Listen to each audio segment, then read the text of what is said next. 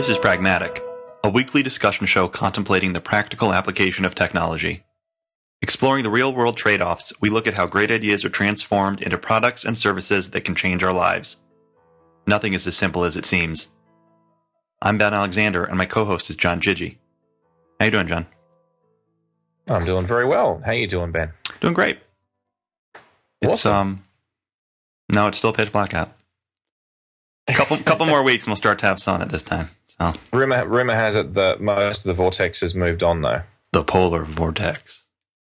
Yeah, it sounds very spooky. It's uh, a bit creepy, even. But But it is a real um, thing. I, I, There was there was Oh, a lot of static that that oh this is just the news media making stuff up, but no, it's a it's a thing.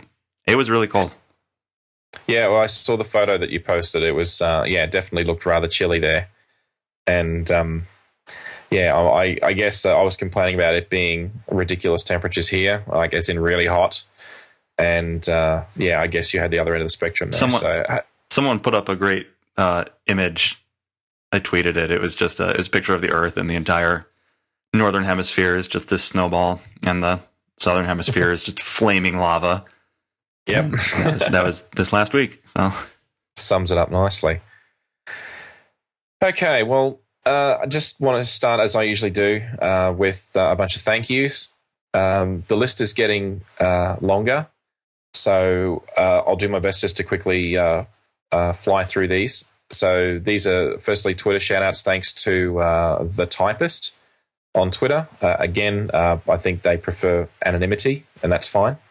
Also, thanks to Stephen Villaverde or Villaverde. I'm not sure which way it's pronounced. Vic Hudson, uh, Mikul- Mikulis Dite, uh, and Andreas Eke- Ekegren, uh, Zach Suez- I'm sorry, I have no idea how to pronounce your last name, Zach. Um, S Z E W C Z Y K.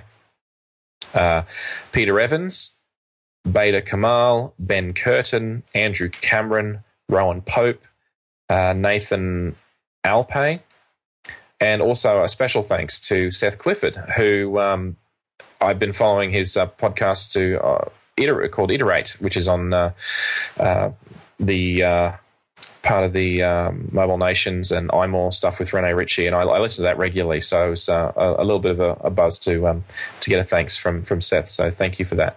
Sorry if I've missed anyone. It's just it's been a full on full on this week, and I've been in the midst of changing jobs, and um, I hope I didn't miss anybody. So thank you for all uh, all those shout outs. I really do appreciate it. And there was also one extra special thanks to uh, Maxim Harper. Uh, he calls himself a, uh cynical technology connoisseur on his website, which I found kind of kind of cool. And he wrote a very nice review for us in the UK iTunes store. It was very complimentary. So again, thank you very much for that review. Uh, much appreciated. So we also are going to be putting up a poll, and this poll will be relatively pain, painful. Oh my goodness, I said painful. Oh no, it's gonna be about seven pages long. Um, and if you screw up at all, you're gonna have to start over. Okay. Painless. That's the opposite of what I. Oh, God. Yeah, my foot went into that, didn't it? Okay. Anyhow, um, a couple of questions about the units that you prefer to hear things in uh, metric imperial or metric and imperial. It's a bit of, a, bit of an odd question, I know, but still had a couple of queries from from listeners, and I, I'd just like to sort of get a definitive answer from uh, from the listeners to see what if they really if, if it's an issue for them or not. And um, more importantly, also is uh, we're considering adding live as an as a feature on this show. However, because of my situation and Ben's situation, uh, we have pretty strict recording hours that we can actually do the show and we can record it. And I guess what we'd like to do is see if there's any interest in doing a live show, in, in making this a live show, as well as uh, an edited version, rather like some of the other networks are doing. And uh, I'd like to just get feedback on that, see how much interest, if there is any, uh, for us doing that. So Yeah, and I mean, we're really just looking for if if it's some you know we're gonna put the time up that we're thinking about, and if that's if that's gonna work for you guys. Technically, I don't think we're you know we're not worried about the capability of doing it, but uh, yeah, we te- just, technically it's not an issue. Yeah. right. We just want to make sure that uh, that it's something people you know actually want and would be would be willing to uh, take a little bit of time to do. So yeah, absolutely. So obviously, if a few people come back and say, "Oh, yeah, yeah, we we, we would like it," but then you know we have a lot of responses saying, "Oh, look, we don't, we're not really interested in live," then then that's fine. And I just want to get a see if we can get a handle on that before we go down that path or not. So uh, you'll see a link to that in the show notes, and uh, yeah, feel free, please, to uh, fill that in. Let us know what you think, and uh, we'll assess and uh, feedback the results next episode. All right. So topic for today, Ben? What do we got? What do we got? What do we got? Okay, this is um, it's going to sound strange, but I want to talk about noise. And when I say noise, I guess I I don't mean noise in the sense of noise in the background of my microphone necessarily, or uh, or anything else, or noise like uh, the uh, the kids screaming. Uh, which thankfully it's uh, it's their bedtime, so they they're all asleep, which is good. Um, but no, I want to talk about noise because noise is a big problem. A lot of people tend to overlook it. A lot of people tend to just like shrug it off like it's no big deal and or it's an irritant. And one of the things in, in my line of work is that you get exposed to a lot of workplace health and safety or occupational health and safety whereby they do a lot of education over good and bad practices by ta- taking care of your hearing. Because you only get one set of ears and you know once they're once they're wrecked you're kind of out of luck.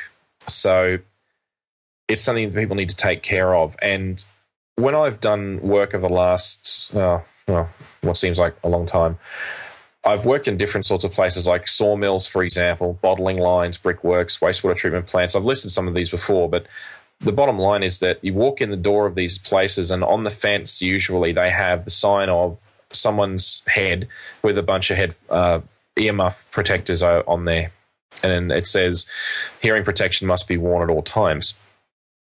And it's the sort of thing that you don't see in, as much in an office environment, but there are still issues with vehicles and where you live and, and the music that we listen to that frankly the signs should be everywhere really. I mean they're not but and people a lot of people just don't think about it. So i guess i wanted to talk about that and what i've learned and what i think how what i think people should be aware of. And so to start off I just want to say from the outset, look, I hated biology. All right, I sucked at biology, so I'm not going to go and talk about um, the the cochlea or the inner ear drum bones or things because I, I really don't honestly care that much. I feel free to look it up if you'd like. Um, but all I will say is that it's all very delicate. So, you know, let's not wreck it, shall we? So, biological content of this episode will be very low. Feel free to look it up if you love biology. I'm sorry, I'm not one of those people. So, what is sound? Real quick, just a real, you know, high school refresher, real fast. So sound is a, essentially is a pressure wave that travels through a medium, whatever that medium may be. Doesn't it could be a solid, it could be a liquid, or it could be uh, a gas. But it needs a medium to travel through, so you don't get sound in space because there's no nothing for it to travel through. So, for the purposes of what we're talking about, though, I'm really only interested in talking about sound conduction through air. So, that's all we're really going to talk about today at standard temperature and pressure, which is you know uh, mean sea level, and I think it's 20, 20 degrees Celsius, something like that, STP. Speed of sound has been measured about 343 meters per second, which is 1,125 feet per second, and that, if you prefer in measurements per hour, that's uh, 1,230 kilometers per hour or 767 um, miles per hour. So sounds quick, but it really isn't. Compare that with light; it's pretty slow, really. But in any case, the human ear can we can our ears can recognize sound anywhere from as low as about 20 hertz up to 20 kilohertz. Obviously varies based on the individual, but generally speaking, that's what we that's what we come out with. Uh, obviously, as we get older, well, maybe not obviously, but as we do get older, unfortunately, the, the top frequencies tend to roll off. How much they roll off and how far down they roll down to varies again from individual to individual. And obviously, if you've had hearing, hearing damage as well, it will also affect it. So, instantaneous sound pressure level is the deviation between the average pressure and the peak sound pressure at a given instant in time. But the actual sound pressure level, or what we refer, what just you know loosely refer to refer to as loudness, Well, that is actually the root mean square value of that instantaneous sound pressure level, and it's represented in bells. For whatever reason, someone decided bells sucked, and it would be easier to represent things in decibels or tens of bells. Um, you know, so everything's done in tens of bells or decibels or dBs. That's what we call them, dBs. So, uh, going to do a little more high school math there. It's a logarithmic scale. Um, I don't want to go into explaining that, but just you know, suffice to say, it's not linear, and as you increase in value, the numbers, the this actual space on on a scale is compressed as you as you increase in value. So it's a compressed scale as you go up the scale, and it's amazing how many things in nature are logarithmic. But anyway, so sound pressure through the air is most commonly relating to the human ear. So how we hear something. So it's not about the raw sound pressure. It's usually weighted so what we do is we look at the frequency spectrum between 20 hertz and 20 kilohertz, and they developed a curve that they call the uh, the A weighting curve, as in the letter A, A weighting curve. So the A weighting curve is specifically designed to fit the human ear insofar as it accentuates the frequencies between 3 kilohertz and 6 kilohertz. And everything outside of that region uh, essentially rolls off because that's outside of the most sensitive area of human hearing. And just as, an, as a side note, if you were talk previously about things like vocoders and so on in, in mobile telecommunications, but they also focus on those frequencies. So specifically, in that region because what they want to do is they want to encode the areas of our speech, the, the frequencies of our speech that carry the majority of the data or content that our, that the ear hears. So that A rating they attach to the end of the the terminology. So they call it DBA.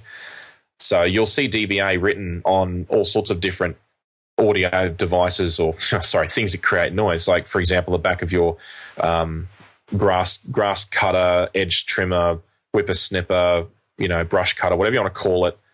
It'll have a, a sticker on the back. For example, the sticker on the back of mine, I think, is 87 dBA. And lots of different things. Chainsaws, again, they'll have them as well. So anything with an engine will have a dBA rating. And in fact, lots of things that aren't engines will have dBA ratings. So the dBA rating is essentially how much noise and sound pressure it's making, and it's adjusted uh, to compensate for human hearing. So, why does that matter? Well, the problem is that the human ear is fragile and you can damage it if it's too loud. And you get two kinds of damage you'll get instantaneous damage and you'll get uh, long term continuous damage. So the problem is that you need to protect your hearing from both of those eventualities. The one that's most commonly ignored is the long term high sound pressure levels. So we'll talk about that a little bit more in a minute. Audio, or sorry, sound pressure waves travel as an expanding wavefront. So they have a, usually they have a point or close enough to a point source, like a speaker or you know, if it's an explosion, for example, whatever that's causing the sound, it has a single point that it radiates from. And so, therefore, it, because it's an expanding sphere of, of sound pressure, the pressure will drop inverse to the square of the distance from the source, which is you know, the so called inverse square law. Right. Um, feel free to look that one up. Bottom line is that the further away you go, it gets significantly less pressure and less volume. But because it's a logarithmic scale and because our hearing is designed to to compress such that it can essentially soften the loud and tweak up the soft so that we hear the softer the fainter noises. So our hearing is designed to do that. Which is really cool actually when you think about it. So you know, we, we tend to still hear it a long way away, despite the fact that the sound pressure is significantly less if you were to measure it. So that's the inverse square law. So distance is a big deal. And another interesting effect is the effect of temperature, and specifically ground surface ground temperature. A lot of people uh, have said, you know, for years, oh, you know, sound travels further at night. And it does. It does. I actually have measured that. It, there's two things that cause that the temperature of the ground, hence the density of the ground, and the reflections or the it's not really a reflection; it's more of a guiding and of the sound pressure waves at nighttime because of the colder air above the ground will actually increase the distance that the sound will travel, and that's a rather interesting effect. The other one interesting effect is that at nighttime things tend to be quieter because less is happening, and when you know, so there's less traffic, there's less people yeah, there's just less of everything. All the birds go to sleep, or at least the ones that are sensible do. And yeah, well, anyway, I'm not I'm not having a go at owls or anything, but anyway, so anyhow, back on track. Owls So- are pretty quiet. They are. Yeah. Ah, I We had, well, we had a barn owl near our house growing up, and I guess that he could be loud, but most of them just swoop in and. Just look at you funny and turn their head upside down. Nah, I was going to say they murder your your rodents, but Oh, really? Oh, good. Yeah. That sounds handy, doesn't it? Yeah. Uh, unless, of course, you're having one as a pet, in which case that would be less convenient, I would Right. think. Sorry, Harry, if you're listening, which you're probably not. Anyhow, okay, so uh, too many in jokes. So here we go. Um, gosh, I'm sorry. I need to find where I was. Okay, right. So um, inter- noise interference. So what will happen is noise of different frequencies from different directions will essentially cancel itself out if it's out of phase. So you'll get noise cancellation. Uh, and if there's less uh, less noise coming in, then there'll be less noise cancellation. So of, of a nighttime, instead of hearing a blended noise, which you would hear during the day, you would hear uh, just the specific noise. Like for example, I, I hear where I live, um, I hear the freeway um, of a nighttime, but I don't hear it during the daytime because there's other noises around that's that's cancelling that out. The temperature is is uh, warmer over the ground, therefore you don't hear it. But of a nighttime, I do hear it. Anyhow, so that's a real effect that does also happen. So just as an interesting side note, not not particularly not going to hurt your hearing of a nighttime necessarily, but anyway. So there have been uh, a lot of studies. Well, maybe a lot. I think there have actually been a lot. I found a few, and there's a few links in the show notes. And they show that for listening to music with the difference between like ear canals and over ear headphones as a noise source is not too much of a difference in terms of how much in terms of how much sound pressure your eardrums will receive. It's more the raw sound pressure level that's being emitted by the headphones, irrespective of their type. So the thing that's oh, I found fascinating, however, is that one study that I linked to in the show notes looked at iPods, and this is an older study back in 2006, I think it was, or 2005.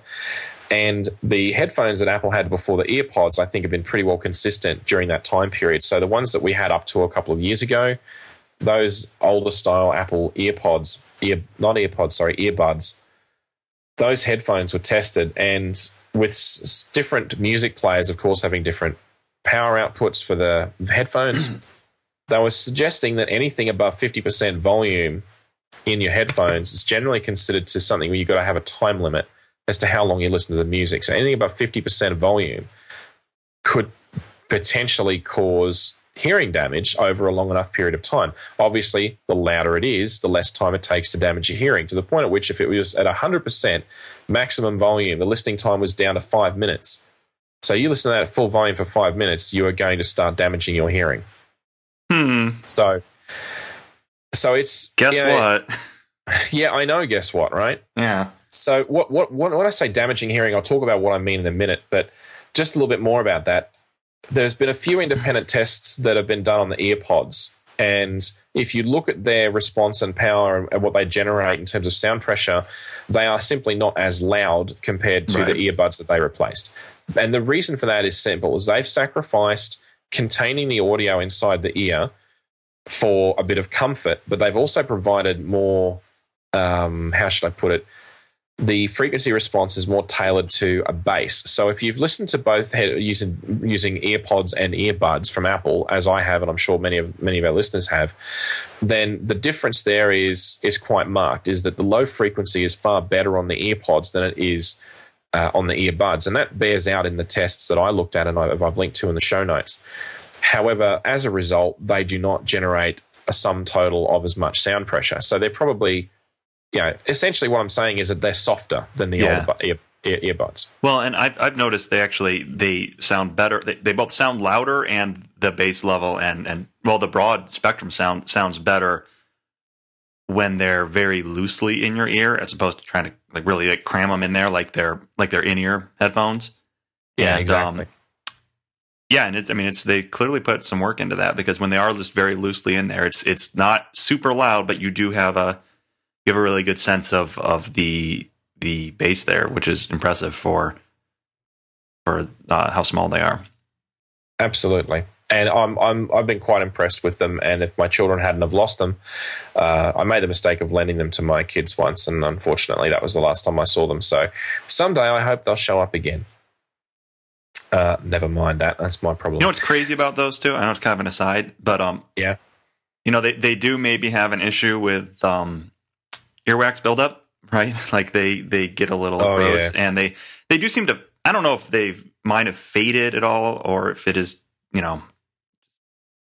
I'm not sure, but I, I I was really frustrated with how loud they were one day, and uh, if so, if if you ever do feel like they are just simply too quiet for you to hear, if you swap the left and right side, like switch them around and put them in backwards, um, much louder, like dramatically louder. Which is it's Hmm. just it's really interesting how much clearly just the that shape that they designed and, and the porting that they're doing, how what a difference it actually seems to make as to exactly how it's positioned. It's clearly kind of beaming the sound in at a very, you know, very focused direction. So I guess the, Yeah, I- probably the more sensible thing is just if you're having trouble hearing with your ear pods, maybe move them around in your ear a little bit and you know find the find the exact right way to have them in there. Yeah, and I refer back to what you just said previously, which just before, which was let them sit loosely in your ear, because I found that works much more nicely. Yeah. Uh, the design of the earpods in terms of comfort is significantly better uh, than the earbuds. There's no doubt. After I wore the earbuds for um, even as little as half an hour, I would find my my ears were sore. Yeah. Whereas the earpods, you know, I could wear them for a few hours and, and not feel any discomfort. It, you know, it was really I, seldom that I would use them for more than two hours at a time uh, with my commute, for example. However, you know, I never noticed that sort of, you know, what, what would you call it? It's like a not an ache exactly, just just a general soreness Yeah. in my ears. So I don't have that. I didn't have that anymore with the ear, earpods. So I think I've got pretty small ear holes. And uh well, I mean, I, I don't know. term? That is a technical term. Um, yes. So, like having, uh, I had purchased a pair of the, like Apple's, uh, they have their in ear ones too, which are The canal ones. the canal ones, yeah, which are pretty expensive, but they were actually pretty decent too. Um, and uh, I always had on any of those kind of headphones, I always had to use the very, very smallest ones to even get them in there without having it really have that sort of ache. And some fun Okay. stories about those getting stuck in there, though. Oh, dear. Not good. No, that isn't good. But um, in any case, uh, a little bit of an aside there. But what I was get, heading towards is there's an effect that people tend to do whereby you're wearing headphones, uh, in ear headphones, irrespective of type, whether they're canal ones or they were sit in the ear canal or, or whatever. Irrespective, you've got headphones on, but you don't have over ear headphones, if you know what I mean and as a result, or, earmuffs, I guess, as a result, your ears are still picking up external noise, like a reasonable amount of it. Right. So some some there's a loud conversation, someone else comes in playing music loud uh, without headphones on, whatever the case may be, you know, loud traffic, I don't know, and you turn the volume up on yours to try and compensate. And that's where it all starts to go wrong because normally you'll listen at a volume level that's acceptable. It's when external factors come into play that you then crank the volume. And as soon as you start cranking that volume up to compensate for external sounds, that's when you're that's usually when you're crossing that 50 60% mark. That's usually when you're going to start doing damage. And that's when you've got to take yourself out of that environment and go to a quieter environment. If that's not possible then honestly um, you should be looking at different headphones so and in that case of course noise cancelling headphones are- your best option in that case if you're in a really noisy environment the answer is not to crank it it's to get noise cancelling headphones and i know they're expensive and i know they go over your ears but believe me, it's a better option. So, in any case, um, so why I talk about damaging your hearing, okay? And the one I got one word for you, and that's tinnitus. Now, there's more than one way to damage your ear. I mean, apart from shoving a screwdriver in it, it's just tinnitus is the most common. And I'm going to put my hand up right now and say that I actually suffer from tinnitus. And that's one of the reasons I wanted to talk about this, is because it's a subject that sort of hits uh, a bit close to home for me. Um, so, I my tinnitus that I have. Okay, well, before I get into that, so what is it? Uh, there's actually two different kinds of tinnitus that's gen- generally considered. Uh, you've got objective tinnitus, uh, which is essentially driven by a mixture of different causes like uh, mu- muscle spasms uh, causing uh, clicking or crackling noises in your ear. A subset of that is um, pulsatile tinnitus, uh, which, as the name might suggest, pulse, pulsatile is to do with the pulse, and that's caused by increased blood turbulence or blood pressure uh, in and around the eardrum. It can be indicative of hypertension. So, if you have high blood pressure and you're not aware of it, that, that could be a giveaway that perhaps you need to see a doctor and just get yourself checked out. Having said that, that's not the focus of the tinnitus that I wanted to talk about because that's actually, as the name suggests, it's objective tinnitus, not subjective. Subjective tinnitus is essentially there all the time for a bunch of different reasons. So you've got um, conductive uh, sensor, sensor and neural. And those essentially are the two causes I wanted to explore. There are a raft of other potential causes for tinnitus, but I'm really just focusing on the ones that are more easily preventable through controlling the noise in your environment. So we'll stick with that just for this discussion. So I acknowledge, yes, that there is a whole bunch of other causes, but I don't want to explore those at this point. Uh, so with uh, those causes in particular, physical damage to your eardrum or ear canal, the obvious one is physical damage due to object insertion. Oh, insert. uh, what was that? They said no. Don't stick anything sharper than your elbow. Nothing smaller than your elbow, right? Into your ear, right? Mm-hmm. And whilst I cannot imagine contorting my elbow to reach my ear, for one thing, um, yeah, okay. We we who hasn't put a finger in their ear at some point? At some point, you clean out the earwax in your ear somehow, and you have to be incredibly careful how you do that because physically touching the eardrum will cause damage to it if you are not careful. So, you know, that's the obvious, obvious, obvious one. And also obvious one that's also easier to easy to prevent is uh, ear infections. And most uh, ear infections that are not caused by a secondary illness, like for example, it's like a secondary, sorry, it is the secondary illness. Let's say you have a, a sinus infection and that travels to the inner ear. Well, you know, oh dear. You know, I guess we're lucky at the moment. We live in a in a, in a world where we've got lots of antibiotics, and antibiotics can cure so many of our ailments for the moment before superbugs get out and scary stuff, and let's not go there because biology. Anyhow, bottom line is that ear infections, however, are most commonly caused by people going swimming and water getting lodged in the ear and that water not being removed. So people, a lot of people don't realize when there's water stuck in their ear. And I, I've done a lot of swimming, and I guess this is something that in Australia it's it's actually quite common for people to go swimming quite regularly. Most Australians know how to swim because we live really close to the coastline because you go too far inland and it gets a little bit less hospitable, shall we say. So, when I was living in uh, Calgary for a few years, I became acutely aware of the fact that yeah, it's inland. And yeah, whilst it may be near a few lakes, a lot of people don't know how to swim, and a lot of people don't actually go swimming. And if you are swimming, you're and, swimming in a chlorinated pool. Oh, sure. But right. I mean, even chlorinated water can still give you an ear infection. So this is the problem: is that you know if you do go swimming, it's far less often. Like people, for example, right. you know, are far more likely to be into skiing or into ice skating, you know, that sort of thing, rather than swimming.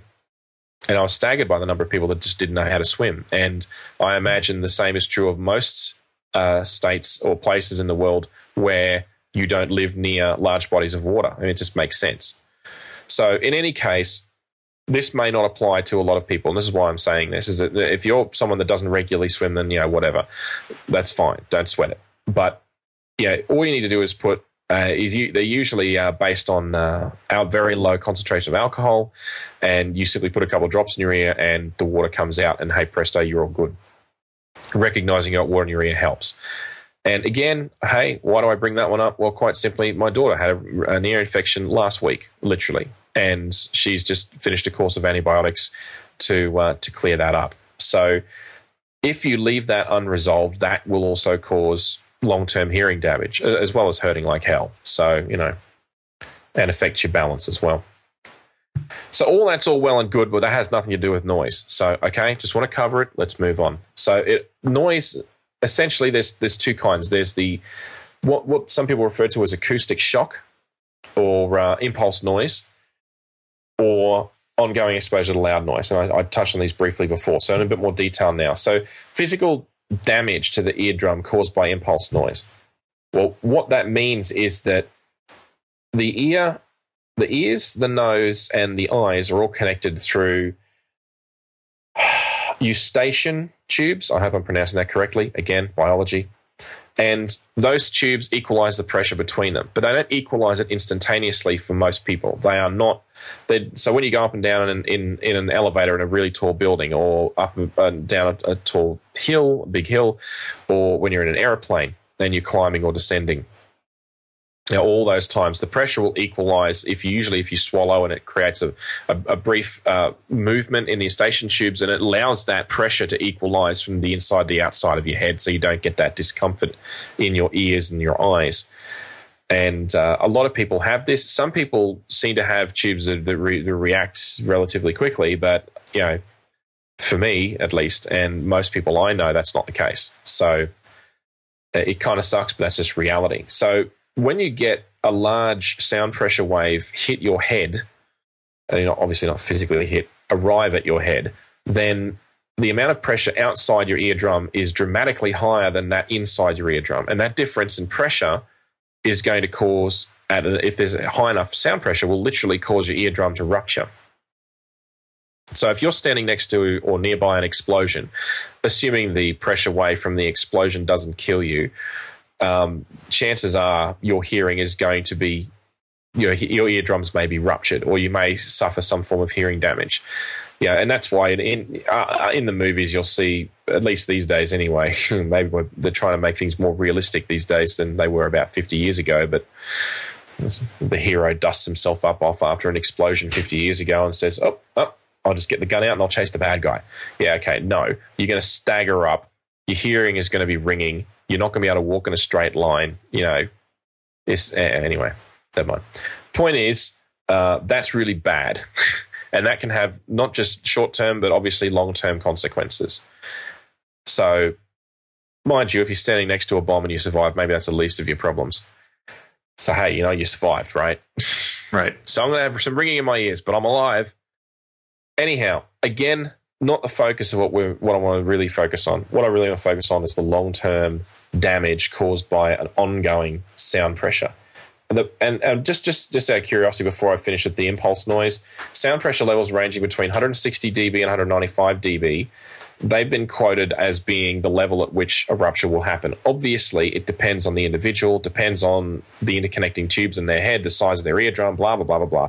It's individual, but on average, the numbers varied significantly. So I, I, I looked around quite a bit on this, and I always thought it was just 160, but I found a couple of articles that said no, it's actually as high as 195 frankly, 200 dB and you're supposed to be dead. So I tend to believe the 160 figure. But in, in any case, it's down to the individual you know, as is usually the case, but in that sort of a range of sound pressure. And that's quite loud. So there is a link in the show notes that shows you uh, lots of the different levels and what they are, like 30 dB is a whisper and you know 60 dB is a normal conversation, that sort of thing. So feel free to check that out as well, give you an idea of just how loud 160 decibels is. It's louder than a fighter jet taking off, so that's loud. Okay, but ongoing exposure from some sources as low as 70 dB, but probably more accepted figure, 85 dB. Again, depends on the individual. If you're operating um, the, for example, my uh, the whippersnipper I, I use is uh, 80, 87 uh, dBA. So definitely, definitely, that's going to cause hearing damage. So if you have continuous exposure to that noise level over a certain period of time, it will damage your ears and you'll begin to develop uh, over a long period of time the effects of tinnitus. And that's what happened to me. When I was a kid, I listened to a lot of loud music, essentially. And uh, yeah, I, I, would I would crank it up rather loud, and um, yeah, that was rather hand up, very stupid of me. Yes, thank you there's no telling a teenager anything, right? And I was one once, and yes, I also he, heard the warnings from certain people, but it wasn't until I started in engineering that I started to take it seriously. Unfortunately, by then the damage had been done, and as I started to develop uh, this this noise uh, in in my hearing, at first I ignored it, but now I realize what it is. It's like, oh, great, well, let's rewind the clock 20 years ago, and I'll tell myself to turn the damn music down. Yeah, so, I did the same thing. Um, yeah, I, my right ear is burned out pretty good from playing guitar in terrible bands, uh, and uh, just the way I stood, the way I practice all the time, it would always be right up by you know, mm, for a few years a half stack, and that'll do it. Yeah, well, that's right. I mean, because yeah, you're in a band for quite a while, and that's that's um, that's intense, right? I'm surprised. It's I'm surprised. Um, I haven't had any uh, tinnitus. But um, yeah, it's definitely. I I just do not hear as well out of that ear anymore. It's noticeable, right? It's. I mean, I, I yeah. wouldn't say it's bad. It's just I I can tell. Well, and that's a that's a big problem for a lot of musicians. And honestly, uh, that that's occupational noise, right? Right. I mean, the the right answer would be, yeah, you should have been wearing hearing protection up on stage. But I think the thing that I find is that there's this this stigma to it. You know, it's like it's not that loud. You know, what are you doing wearing those bright orange earplugs? We actually we I usually would when we were when we play on stage, but um Oh, we, it was, just, it was well, practicing. It was still just, you know, is it spending I think even without having things be really cranked up, um I mean, if you're playing guitar, if you're playing like guitar and the kind of like bands we were playing, it, it requires volume. And and even if it's, you know, even if you're dampening things down, you're still you're still regularly hitting up to those levels uh, without yeah. going even to like the insane you know level of a of a uh, of a show. Yeah, absolutely. So, and I mean, rock concerts, for example, were I think listed coming in between 110, 120 dBA. So yeah. that's quite loud, and obviously that's going to cause hearing damage over a long period of time. So, in any case, um, uh, tinnitus, and I've got again links in the show notes. Have a look if you want to look in depth. But for those that don't have it, that, that want a description of what it sounds like, is it's it's just like a very faint um, white noise, similar to a TV tuned into a channel that's just static, but with the volume turned right down. It's not loud. It's just well, I mean, for some people, perhaps it is loud, but it's when there is quiet. Like, for example, I've got headphones on when I'm recording this, and I can hear it because the headphones are blocking out a lot of the external noise. But it's the sort of thing that when you're concentrating on something else, you don't notice it. It's only when everything is quiet that you then notice it. And for some people, it's maddening. For me, it's just like, okay, it's annoying, but oh well. You, is it like a broadband, like a like a white noise, pink noise, or do you get a tone? It's it's it's kind of a white noise-ish sort of thing. It's high, it's slightly higher pitch. It's not not a low frequency thing. So it's just like a, a, high whining sort of noise, but it's it is very faint, and it's the sort of thing that once you've identified what it is and you can hear it, you can't stop hearing it. Mm-hmm. You know, right? And if I'm busy and distracted and doing other things or listening to music or whatever I'm doing, then I don't notice it. It's not there. It's not a problem. Right. It's only when I'm it's really quiet that it's an issue. And some people with tinnitus say that listening to music, whatever else, because it's sort of you know, for the it's it's I find that ironic. The, the, listening to music to drown it out is in essence using the thing that gave you the tinnitus. Well, in my case, anyway, the hair of the dog that bit you. Uh, something like that. Yeah, it's the irony is not lost on me. But in any case, it doesn't affect me that much. And there are people out there, the, the statistics state that up to 15% of the population is identified as having tinnitus uh, at developed tinnitus at some point in their life, and that's a lot of people. And of those, they say one to two percent of that subset, it's uh, so bad that it's it's a considered a, it's a condition, it's a serious condition that they need to manage somehow. There's no medications for it. There's nothing you can just you can't just pop a pill and it goes away. There's uh, all sorts of other different. I don't I don't want to get into the treatment for it. I'm trying to identify this causes for people so that they don't go through that. Right. And that they can take some kind of active steps to prevent that for them. So, you know, hey, yay, stupid me, I was once and I learnt my lesson. Unfortunately, my I don't get a second set of ears. So anyway, all right. Just going to move on then. So, uh, noise sources. Now, most people that are listening to this probably live in a city environment, or if they don't live in a city environment, they may work in a city environment. So, I thought it would be worthy worthy to discuss some noise sources there that a lot of people take for granted or ignore. So, the first and I think biggest one in large cities are freeways, and people think, oh, yeah, cars noisy, right? It's just like because loud car engines, and certainly there are loud car engines making noise, but it's actually not the, the, the engine that's the problem. It's the tires. Yeah, it's the tires. It's the it's, it's the craziest thing. So you're driving a Tesla Model S. It's essentially silent except for wind noise and tire noise.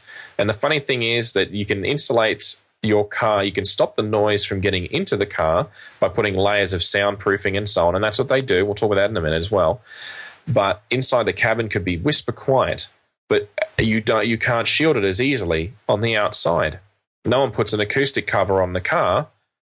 They just it's all open, right? So as as the wheels are going and onto the the tarmac, uh, away they are. They're just they're generating noise, and it, it's just all out there radiating out into the world. So What's interesting for me, though, is something that I learned a few years ago is that there's a big difference between asphalt, or otherwise known as bitumen, and concrete surfaces. And concrete, in terms of its durability, is much preferred as a freeway construction material because it is far more robust, lasts a lot longer, maintains its smoothness over a long period of time, yeah, there are all sorts of pluses. The biggest downsides are it's expensive to do it, uh, but obviously you recoup that cost long term because you've got less maintenance costs. However, the other one is the noise, right? And the concrete can be between four and five dB louder tire noise for the same vehicle compared to the same vehicle driven on asphalt, bitumen. And that you may say four or five dB. Oh well, yeah, that's four or five dB, right? That can make a big difference because the whole inverse square law that we are talking about, sound radiating out as a wave, that can make a big difference. So instead of it being, if you've got a row of houses just next to the freeway, then you know that sound will not just hit the first two or three rows of houses. That that will be loud enough to cause issues further back. Like it could be a whole block yeah. back because of the different material for the pavement. So yeah, that, that's that's a big issue. And so, of course, to combat this, what they do is they build uh, sound fences. So you'll see typically the, the good ones are made out of concrete, cheaper ones are made out of wood, and the really cheap ones that don't do so great are made out of um, steel or you know like corrugated iron or you know that's it and each of them have different sound absorption and reflection properties. The idea is you build a freeway, and these days it's just a given because most freeways are going in between wherever residential housing is, and that's where you'll see the, the fencing, and that's designed to stop the noise. Because otherwise, so living in a house next to a freeway um, with cars going by generating, you know, like 95 dB of noise, yeah, that's that's not good. So Interestingly, though, as I said, inside the vehicle is a different story.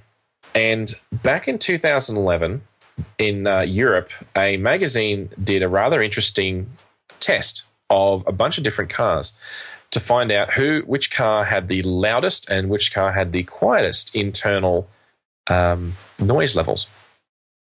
So, for those people who are fans of of BMW, congratulations! At 58 dBA, they had the quietest cabin at 100 kilometers an hour, also known as 55 miles an hour, or thereabouts.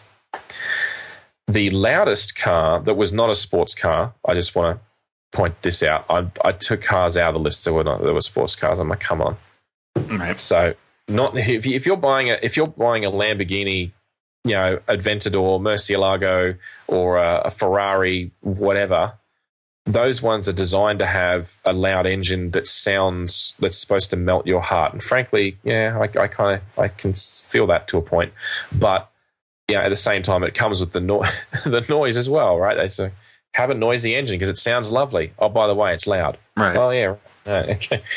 I remember a, a reading that um, in I think it was the the Countach, I think it was. It had such poor sound shielding that people would say that they would drive them with um, earplugs. And the Ferrari F40 or F50, I think it was, the one that was stripped down, you had to wear earplugs in the thing because there was just there was no acoustic shielding. But anyway, so this is the not a sports car loudest interior was actually a I, I hadn't heard of this one particular one before. It's a Lada Niva 1.7i Hunter, which is a 4x4. 77 dBA in the cabin. Wow. Ouch. Yep. I wouldn't like to be driving in that car. Now, obviously, that's with the windows up. You know, windows down, air turbulence, and so on. I don't. I, I, I didn't go to that depth, but I'm sure there's other studies that show you the, the sound difference having the windows down, windows up, and, and the air conditioning running, and so on. But in any case, the inside of the car typically you're okay, typically. But some of the cheap, some of the well, I was going to say cheaper, but some of the there are louder cars out there, and honestly, you know, I don't understand the need to have a loud engine noise in your in the cabin. I just don't get it. So anyway, on that sort of vein, what about motorcycles? Because there's actually I have a couple of mates that ride motorcycles around, and one of the worst offenders are those ones by Harley Davidson.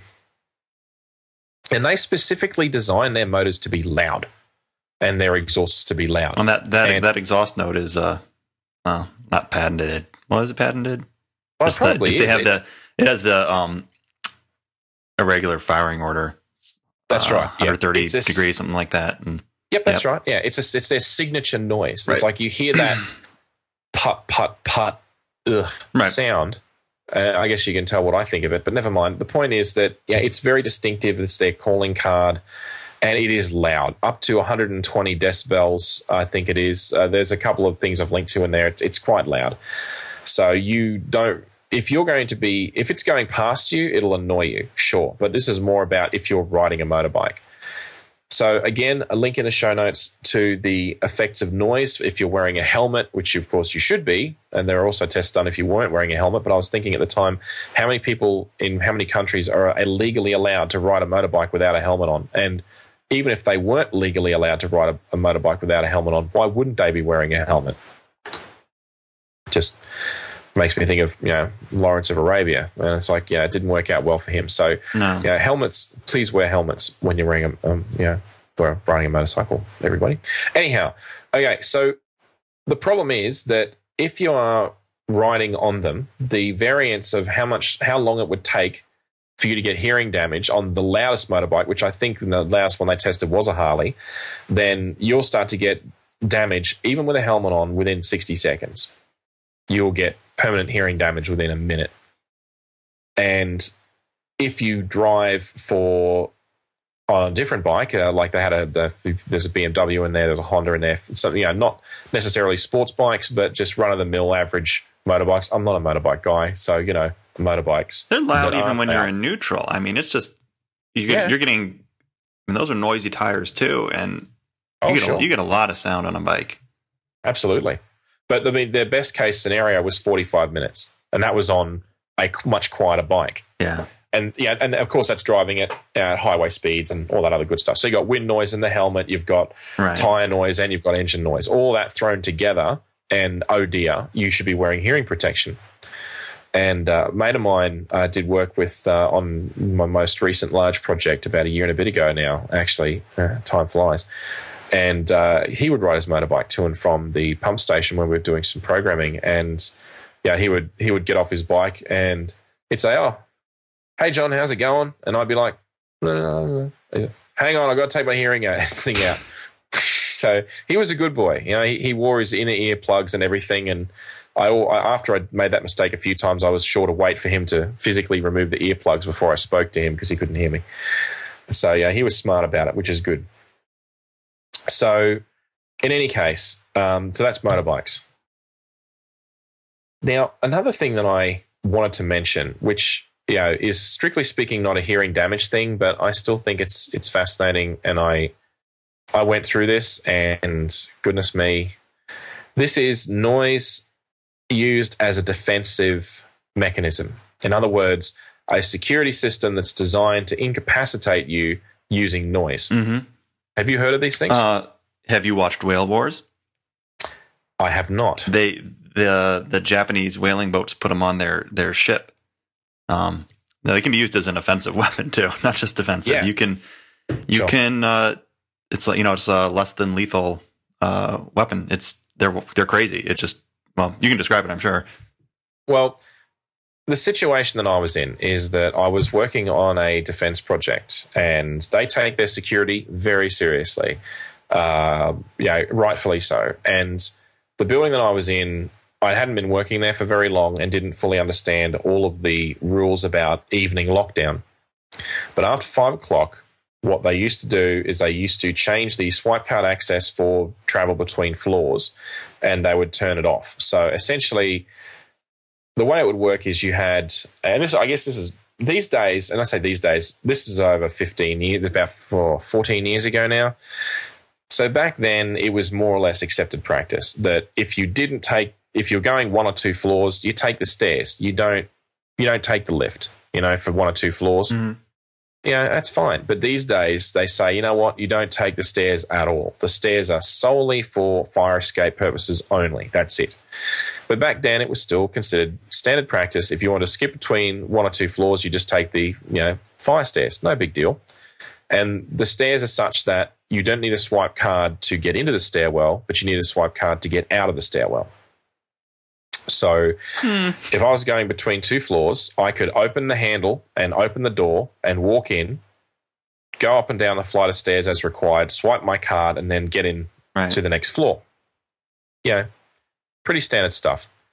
What I didn't realize was that after five o'clock, there was a disabling of that system and they enabled the security system such that if you entered the stairwell, the fire stairwell, then the sound uh, the sound incapacitation alarm would go off and the stairwell would go into lockdown and would not let you out.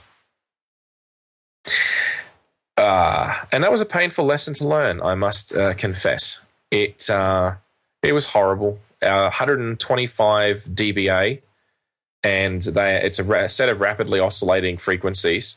And I was all right trapped in there for the first minute.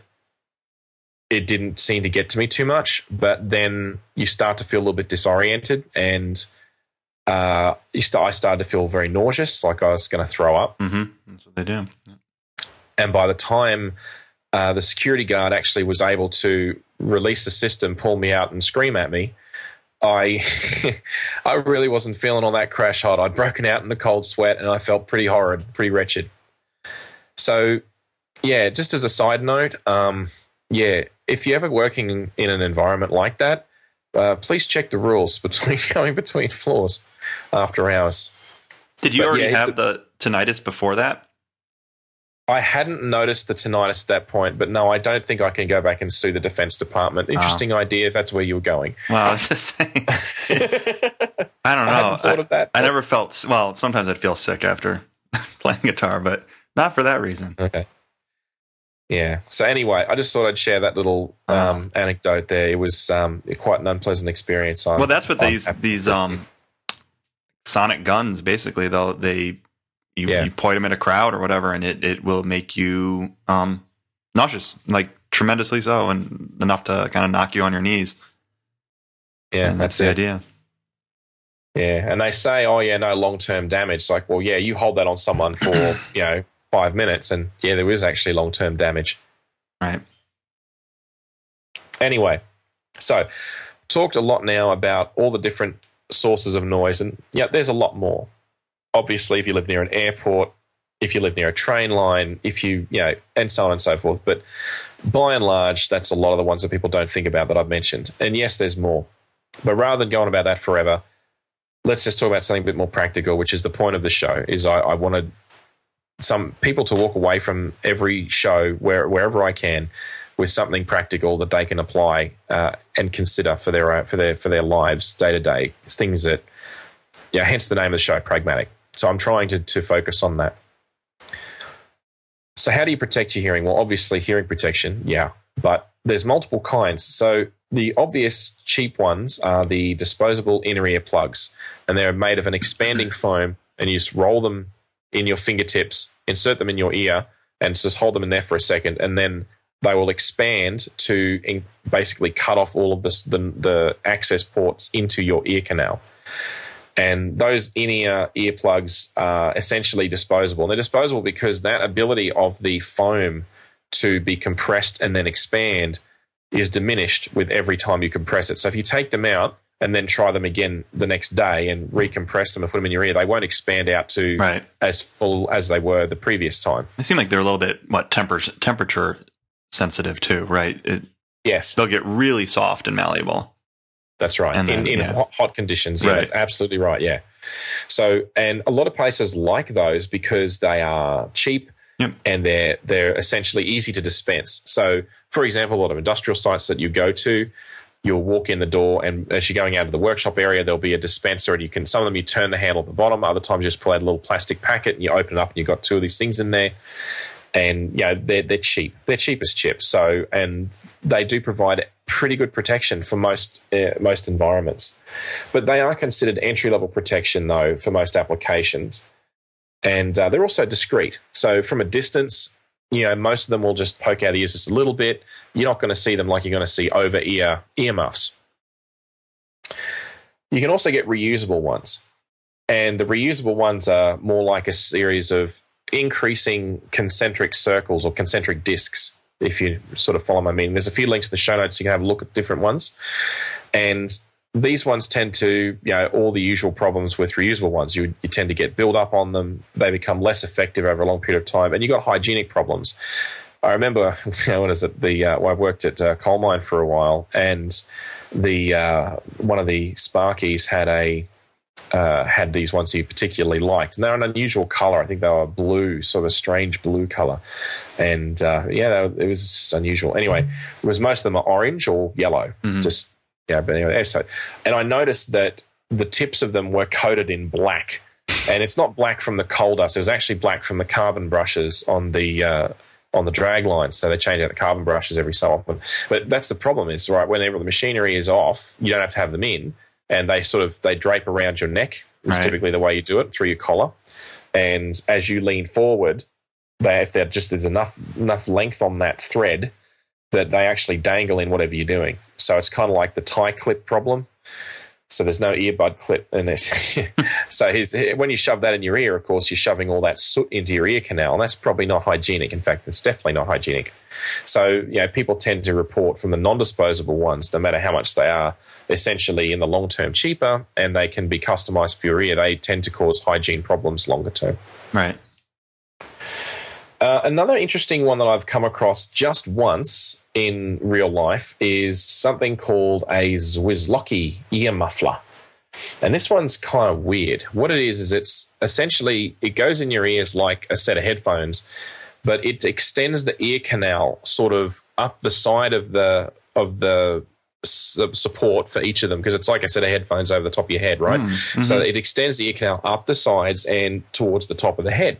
And what's weird about that is that it reduces the amount of capture area that the sound waves can travel through. And the way they design the canals, uh, it basically attenuates some of the worst frequencies that can cause the most damage, such that you can literally save yourself. Um, you know, you can still talk to people and hear them clearly, but have the worst frequencies um, attenuated. right. That's clever. Fascinating. yeah. Yeah, fascinating idea. I've only ever seen one person wearing them, and my, my first reaction was, What the hell is that you've got on your head? Yeah. You kind of So look like someone out of Star Wars. Yeah, yeah, that's yeah, exactly. It does look a bit strange, but you know, in any case, uh, I've only ever seen them once in in God. Looks like a lot of long time. hunters and and uh, I guess they're popular for for shooters. I'm looking on Google Yeah. image search, and half the stuff I'm seeing are guns. It Could well be. Yeah. Um, in any, in any case, some people call them ZEMs, but um, in any case, these things are a little bit rare and they're a bit more expensive. But you know, they give you a um, an interesting result. The other most popular kind, and I'm, I'm just c- covering the most popular kinds that I've seen, is the over ear hearing masks, which of course were the originals. And the thing is that these ones they completely enclose your ears, just like a full over, you know, full enclosed headphones, right? And they provide the best possible protection pretty much over the entire frequency range. But the problem with that is that they're very uncomfortable, especially in hot conditions and long periods of time. And they're also the most expensive. They're also a problem for people like me that wear glasses because what will happen is the bands on the side, the supports on your glasses will cause a break in the seal. And you break that seal around the skin, and that lets sound in, and that reduces their protection rating. So, you know, it's okay if you're wearing contacts, but there are also sites where you have to wear protective safety glasses. So, you know, I go and put on contact lenses and then I ruin it all by putting on safety glasses. So it's an interesting balance when you're doing personal protective equipment for hearing uh, and when you've got to mix in all the other options as well. So uh, if you have a look at these, uh, each of these are given a rating, and each country rates them differently. But there's essentially three standards. There's the American standard, which is called the uh, NRR, which is the noise reduction rating. Uh, there's a European one and an Australian one. But we'll just focus on NRRs for the moment because you know North American standard is actually quite quite commonly used around the world. It's just that uh, in Australia we've got a, an additional standard. You'll typically see both of them written on the box. So you buy a box of ear, ear earplugs or a, a set of ear muffs, you'll see both the ratings on there. You see the NRR and, you'll see the uh, the different rating as well. So there's a good uh, there's a good uh, link in the show notes about that um, if you want to look at the differences and, and and why it is the way it is. So anyway, when you look at the NRRs for these things, it's quite surprising that the earbuds and sorry, the ear plugs and the over ear head muffs appear to be very similar in their ratings. What it doesn't give you an appreciation for, though, is the frequency ranges that they protect you against. So, for example, over ear uh, head head head earmuffs are going to give you far better protection on lower frequencies, and that's because it's blocking out the entire uh, lobe part of the ear, whereas the inner ones will will not block out that direct. They'll block out direct compression, but because your earlobe is still exposed to the sound, that will conduct some of that sound into the ear canal, uh, lower frequencies anyway. And when I worked at, uh, did some work at a sawmill, and uh, uh, anyway, when they when they went in there, I didn't have over ear headphone head head uh, earmuffs. Gosh, hearing protection, you know what I mean.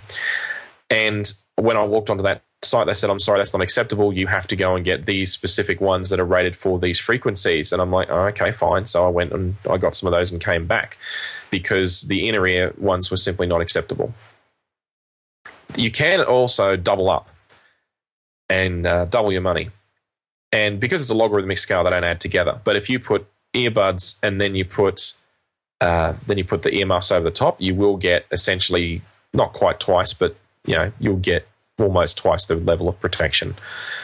So instead of blocking out 27, let's say dB, you'll block out 39, 40 dB. You got to add your logarithms together, but you know that's high school math. Go and do it if you want. Just trust me. Okay. So finally, my advice is in my particular use cases where I when I was younger, I will confess noise cancelling headphones didn't exist really when I was a kid, when I was a teenager. They they came out shortly thereafter and they were hideously expensive. And I think Bose or was it Bose? I think it was Bose the ones that came out with them originally. I think so. Yeah, I'd assume. Yeah. If not originally, noise then very quickly. Yeah. Yeah. And the noise cancelling works by essentially listening to the outside noise, shifting it out of phase, and then cancelling that noise such that you don't hear it on the inside of the headphones, like an active noise cancelling technology. Right. Very cool stuff. However, it's not cheap. And although it's come down a lot in price, I think there's still several hundred dollars for a pair. But honestly, I think it's money well spent because either that or you'll be forced to crank the volume up whenever there's something loud going by and you just won't hear it. You, you just have, you'll have to crank the volume up or you can't hear it or you have to give up listening to whatever you're trying to listen to. Whereas if you've got noise cancelling headphones, it won't matter. It'll still be a nice, serene, quiet, you know, environment inside those inside those headphones. So that would be my advice if uh, if you do listen to a lot of music, honestly, uh, or a lot of podcasts or whatever on public transport. That's what I would be doing. And I'm not saying that if you don't do that, that you will get issues with your hearing later on. Obviously, if you're careful how loud it is, then that's that's one thing. But in my particular case, I wish I had taken more care when I was younger when it made it when yeah when that damage was being done. If you want to talk more about this, you can find John on Twitter at John Chidgey. Same on app.net, and you should check out John's site, techdistortion.com.